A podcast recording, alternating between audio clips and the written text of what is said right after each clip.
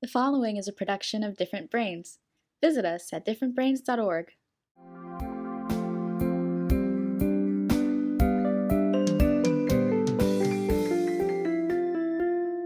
Hi, I'm Dr. Hackie Reitman. Welcome to another episode of Exploring Different Brains. And today I'm excited because we're going all the way to Western Australia, way, way far away, to get the autism self advocate, the man who's Mr. Justice, Mr. Tom Oliver. Tom, welcome.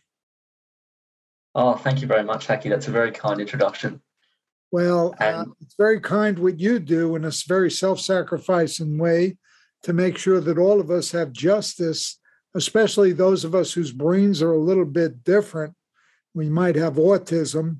And um, um, you have devoted your life to justice. Justice. How'd you get into that? Yes, and I, I should say um, so I was diagnosed with autism uh, about five and a half years ago when I was 15. Um, and i would like to say that when I was diagnosed, um, I, I remember my parents sitting me down and telling me as such, and I felt that they imposed this disability on me.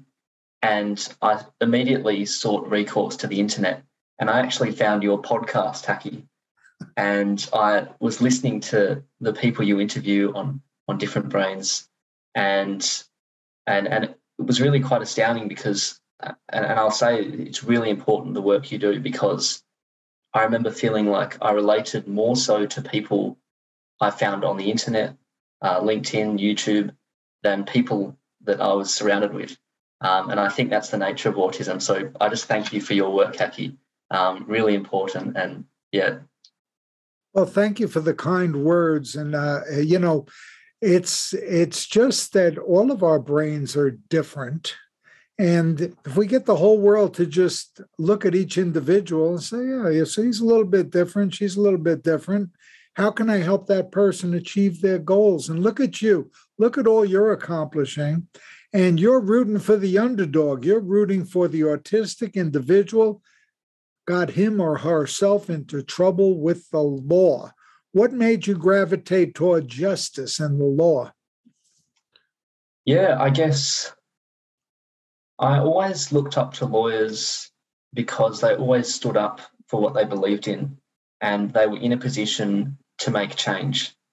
Um, and I felt that it's really important for people who are autistic, who are lawyers, to, to become lawyers so that they can initiate change for, for causes they believe in and, and stand up for other autistic people. Um, I've always loved rules, and so I think naturally it, it suits me dispositionally, diagnostically, um, on account of my autism. Um, I think that that technical um, attributes, the high attention to detail, which is incumbent upon lawyers, um, suits autistic people to go into the legal profession. Um, and I do have a very strong sense of justice. Um, and as much as I do love rules, I like finding loopholes around rules. So, so that helps. Um, and yeah, I remember um, when I did um, go to law school, I studied law and biomedical science. At present, I've got two years to go. And I started doing internships at criminal defense firms. And what I saw Hackie was really quite astounding. I would have been, you know, barely um, 19 years old, just finished my first year of law school. And I remember the clients that were coming in, a huge proportion were indeed autistic. And a lot of the clients that came in had um, criminal intent, malice, um, really full on stuff. But what I found was empirically, a lot of the autistic clients um, certainly no criminal intent. Um, started off with really inadvertent, uh, trivial matters which had simply escalated. Um, and I, I, was really quite astounded. I went away, I did some research, and found that um, whilst 2% of people are autistic, um, approximately 4 to 5% of prisoners um, are autistic. And that doesn't include the undoubtedly numerous undiagnosed autistic prisoners. Um, and I think that study was done in 2014 or 2015. So it's it's and more people are being diagnosed um, for obvious reasons, and so um, the statistics are really skewed. And so um, I went away. I sought recourse to various mentors, um, some Harvard lawyers, and some Cambridge University medical researchers whom I know, and did some legal research and distilled the cases into three distinct categories of autistic characteristics. And we distilled them down to uh, number one was um, inability to read and respond to social cues. Number two was um, hypersensitivities, whether that be to, to touch, sound, smells, or the like. And number three was obsessive interests. Um, and we did found a number of case law.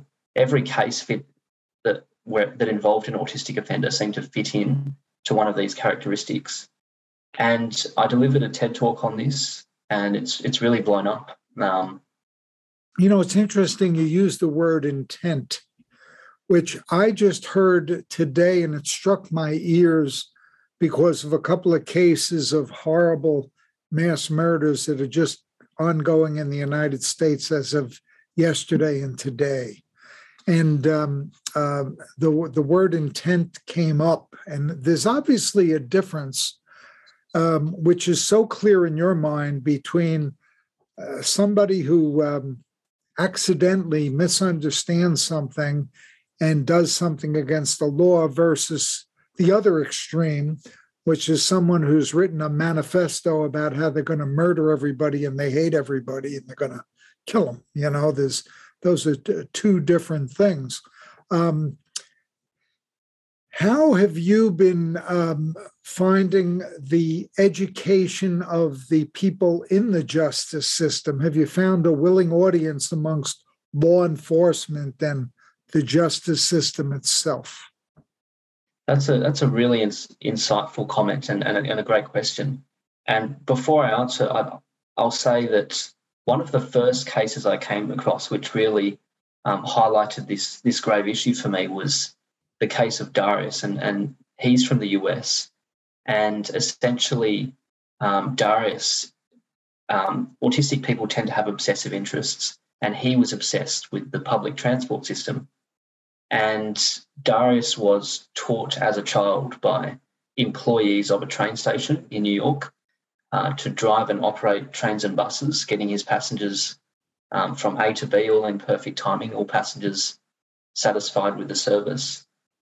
Um, and as an adult, Darius was Darius just decided to get in a train. He wasn't employed, and he decided to get in a train and operate it, getting his passengers, as I say, from A to B, all in perfect timing, doing a perfect job. Um, but he wasn't employed, and so he was charged with impersonating a federal employee. Uh, he was imprisoned, and upon his initial imprisonment term, he um, again was released and then decided to again drive and operate trains and buses because it's all he knew. And he was again imprisoned, again released, and, and the cycle just continued. And Darius, so this is a real life case, and Darius has spent most of his adult life incarcerated um, and segregated from society. And, and I think it, it really behooves us to consider, um, Hackie, whether in such cases are we merely in punish are we merely punishing Darius for being autistic or punishing him for his offence if he can't help, uh, is, is if it's um, due to his underlying autistic characteristics. Um, and, and to answer your question, I would say that probably the most recipient um, target audience, if you like, has been um, autistic or, or, parents of autistic children. Um, and I say this because they tend to be very fearful um, even if their child, son or daughter, hasn't yet been caught up with the justice system. They, I, I hear all too often, Hackie, how you know, you know, they tell me just how easily they could see their child um, doing something which they uh, can see would render them susceptible to um, being construed as a police officer as um, that which ought to be flagged, and then um, really non-exhaustive um, examples of cases where um, you know an autistic person might be stimming They might look like a drug addict to a, a police officer. Um, they might be questioned. They might misunderstand what a police officer is telling them to do or say. Um, that can damage their case. Uh, really, really not exhaustive. Um, but to answer your question, it's it's been really one which is receptive. Um, the audience has been really receptive, but I have been surprised by the lack of lawyers who specialise in this area globally. Um, there's only one in because I'm based in Australia, and there's only one other lawyer I know of who's in a different state to myself. She's in South Australia, and I know uh, Carol Weinman in the US, um, who I think you interviewed. No, no, she's no, very she's, good.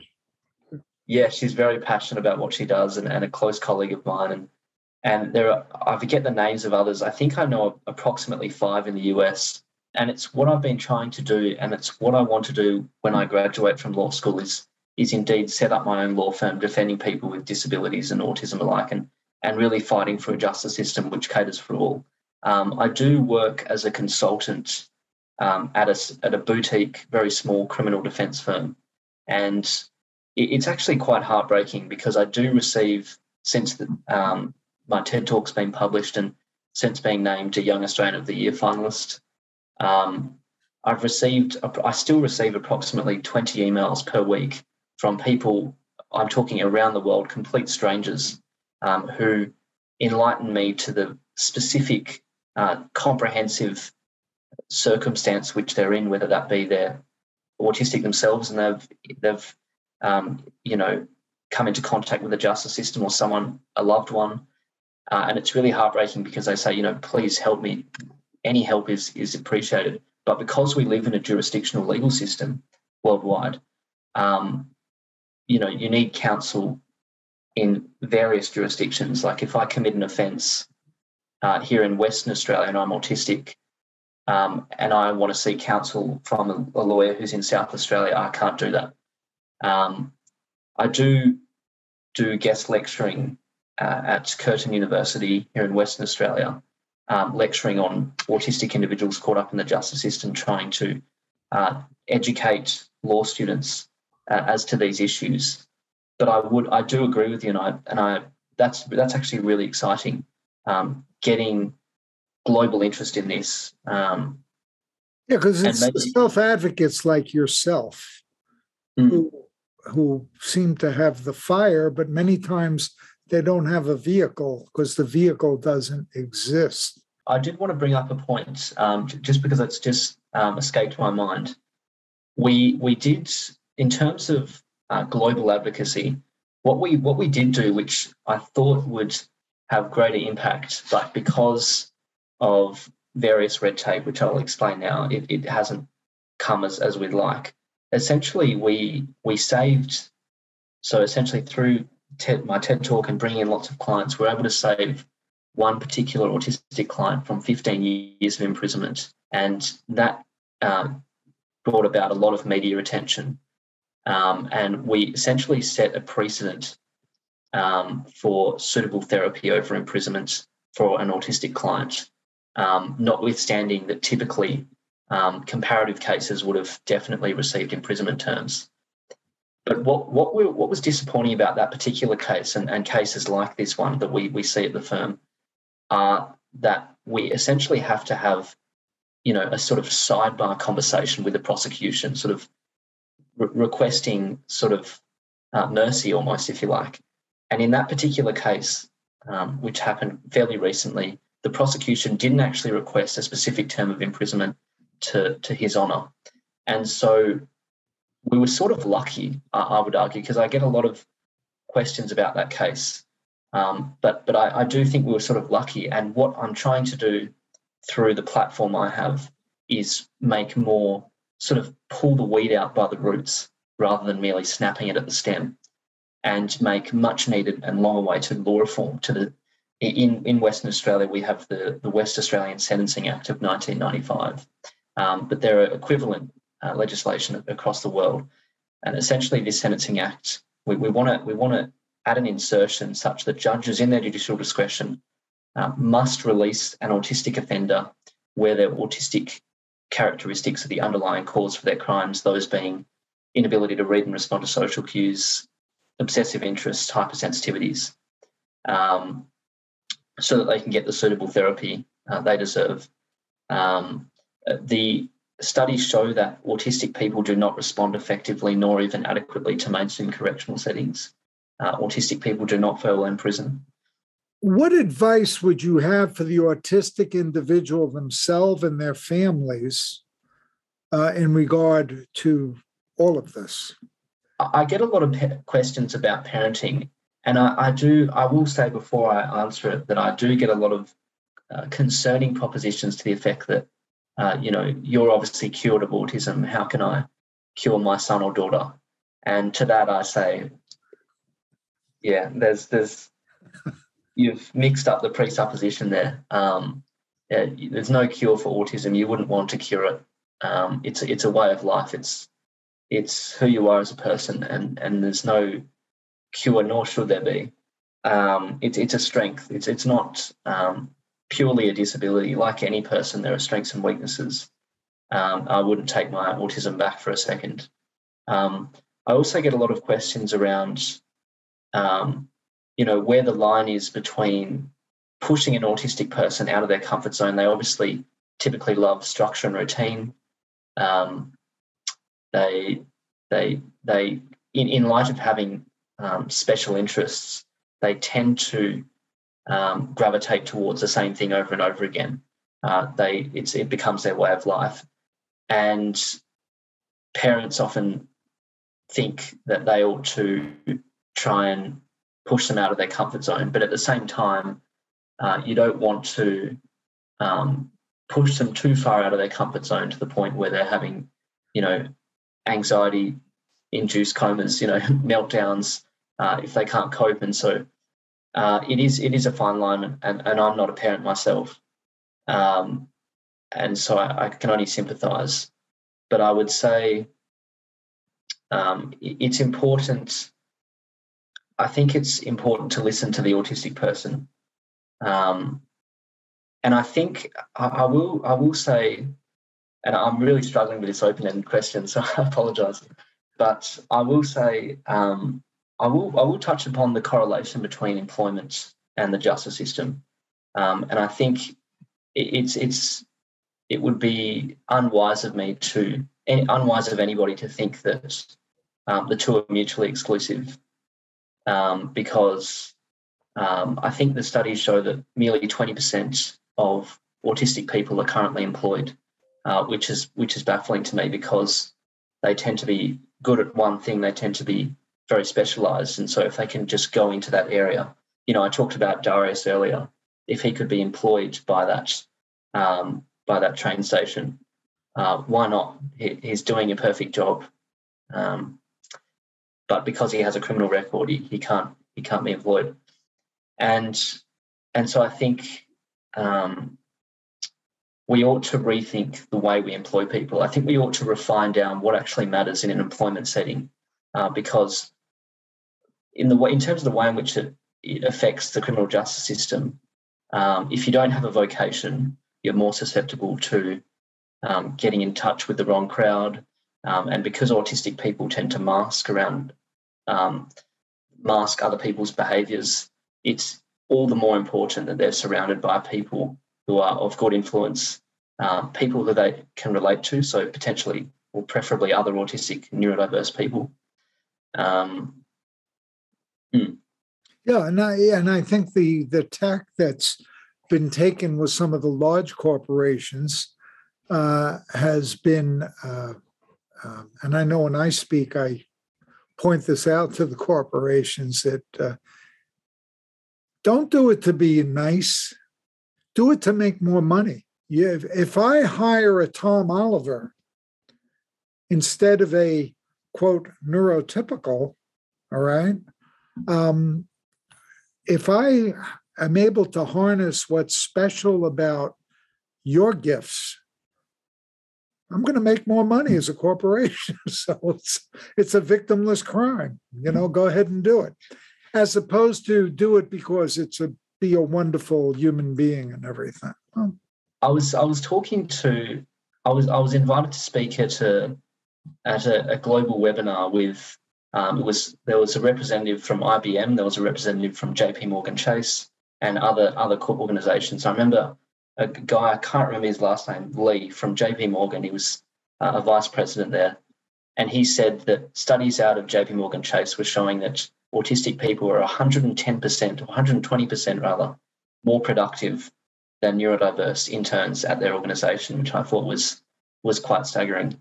Um, but I will say that, uh, for example, I, am doing an internship at the moment because I'm in the latter stage of, of law school with through an autism internship program, but it's designed for ICT and engineering that sector. And I think um, firms are getting so caught up and, and at the risk of stereotyping autistic people because they just see autistic people as software engineers or uh, ICT professionals. Um, and I think it's time um, to see that autistic people have talents in a variety of areas. Um, I think the stereotypes contaminating um, that that viewpoint. Mm,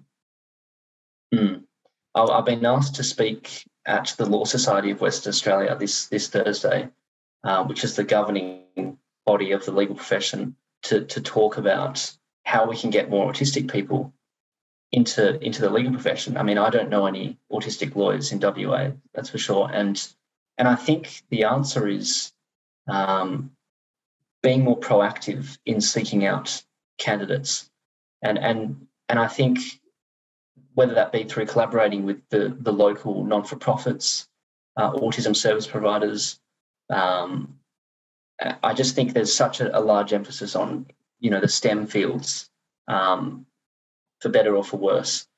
Um, so I'll leave that, but I'll I'll also say that, um, you know, I, I think the, the, the trouble I have is I, I people often say that, um, oh, you've obviously you know you're obviously on the the higher end of the spectrum, Tom. You've you've sort of made it. You, you know, other other people might be lower functioning and therefore have greater difficulty.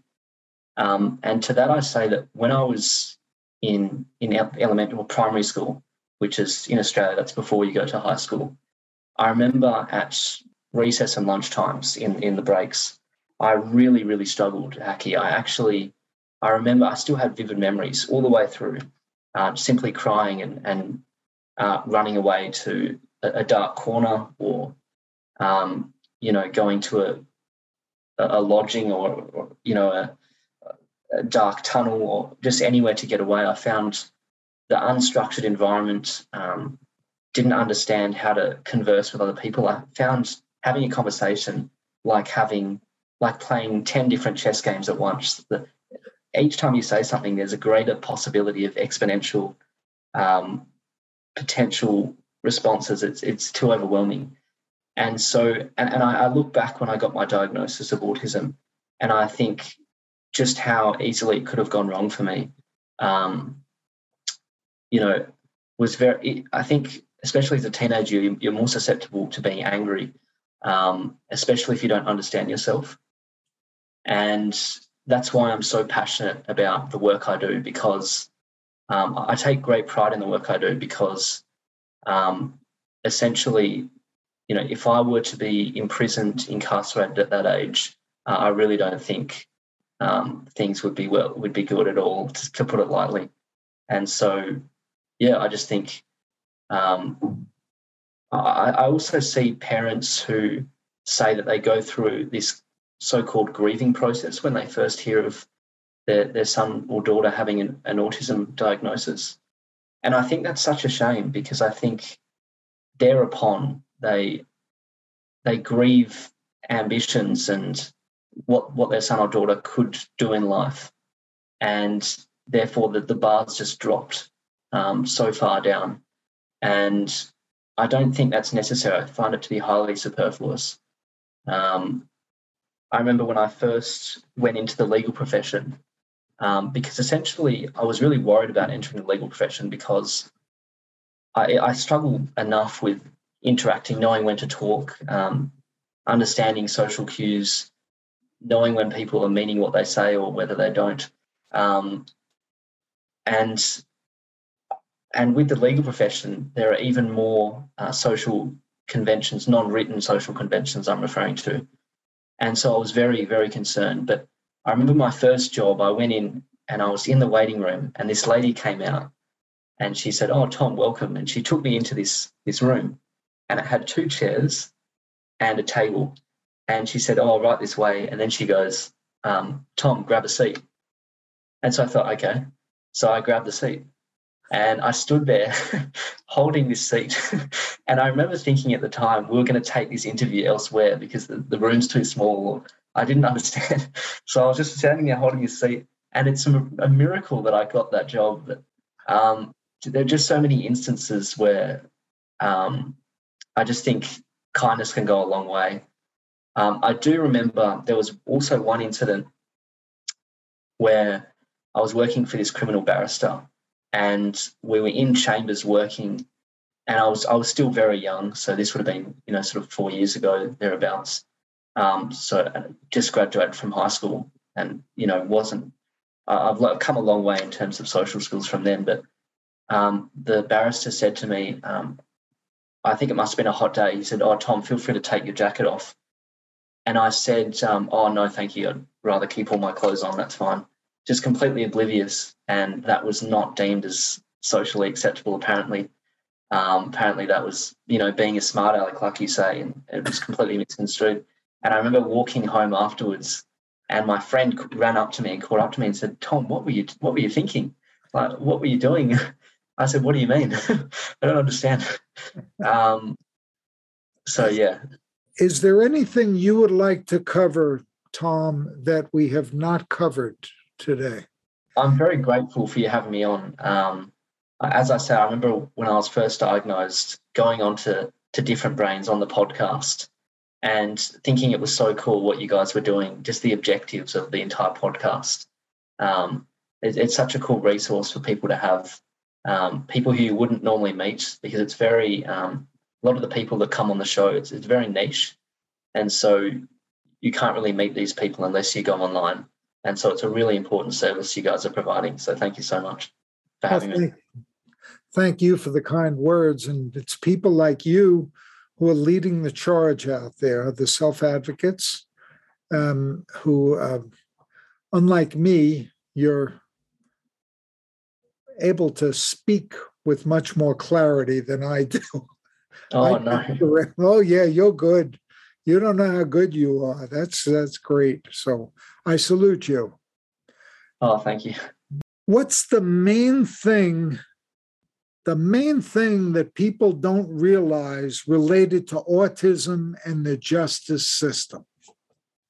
I don't think people understand that the sentencing rationales um, ought not apply in the same way as they do to a neurotypical person.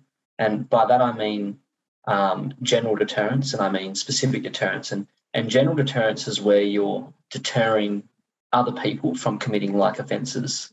And how that applies to an autistic person is it, it doesn't because you it's like saying, um, you know, I'm going to to punish and this autistic person so that other people don't commit this same offence. But the reality is, um, the this autistic client that we have um, doesn't it doesn't have autism like or the, the the general public doesn't have autism, and so um, they don't need to be deterred in the same way as this person. And likewise, specific deterrence doesn't apply because um, specific deterrence being deterring the person that you're punishing from committing the offence again because, and that this is the, the more important one because uh, the autistic person um, is committing this offence as we found uh, through these studies, through our findings, uh, as, for the most part, because of their autistic characteristics, which they're born with.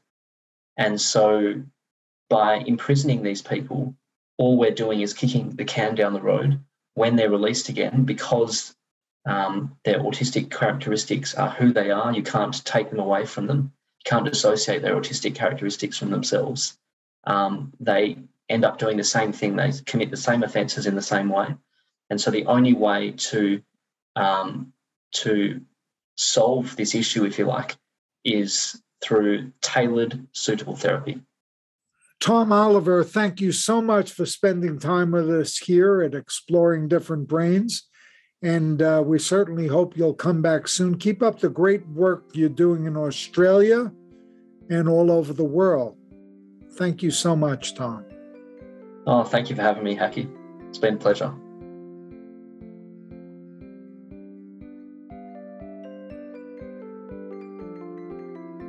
Exploring Different Brains is a production of Different Brains. Visit us at differentbrains.org.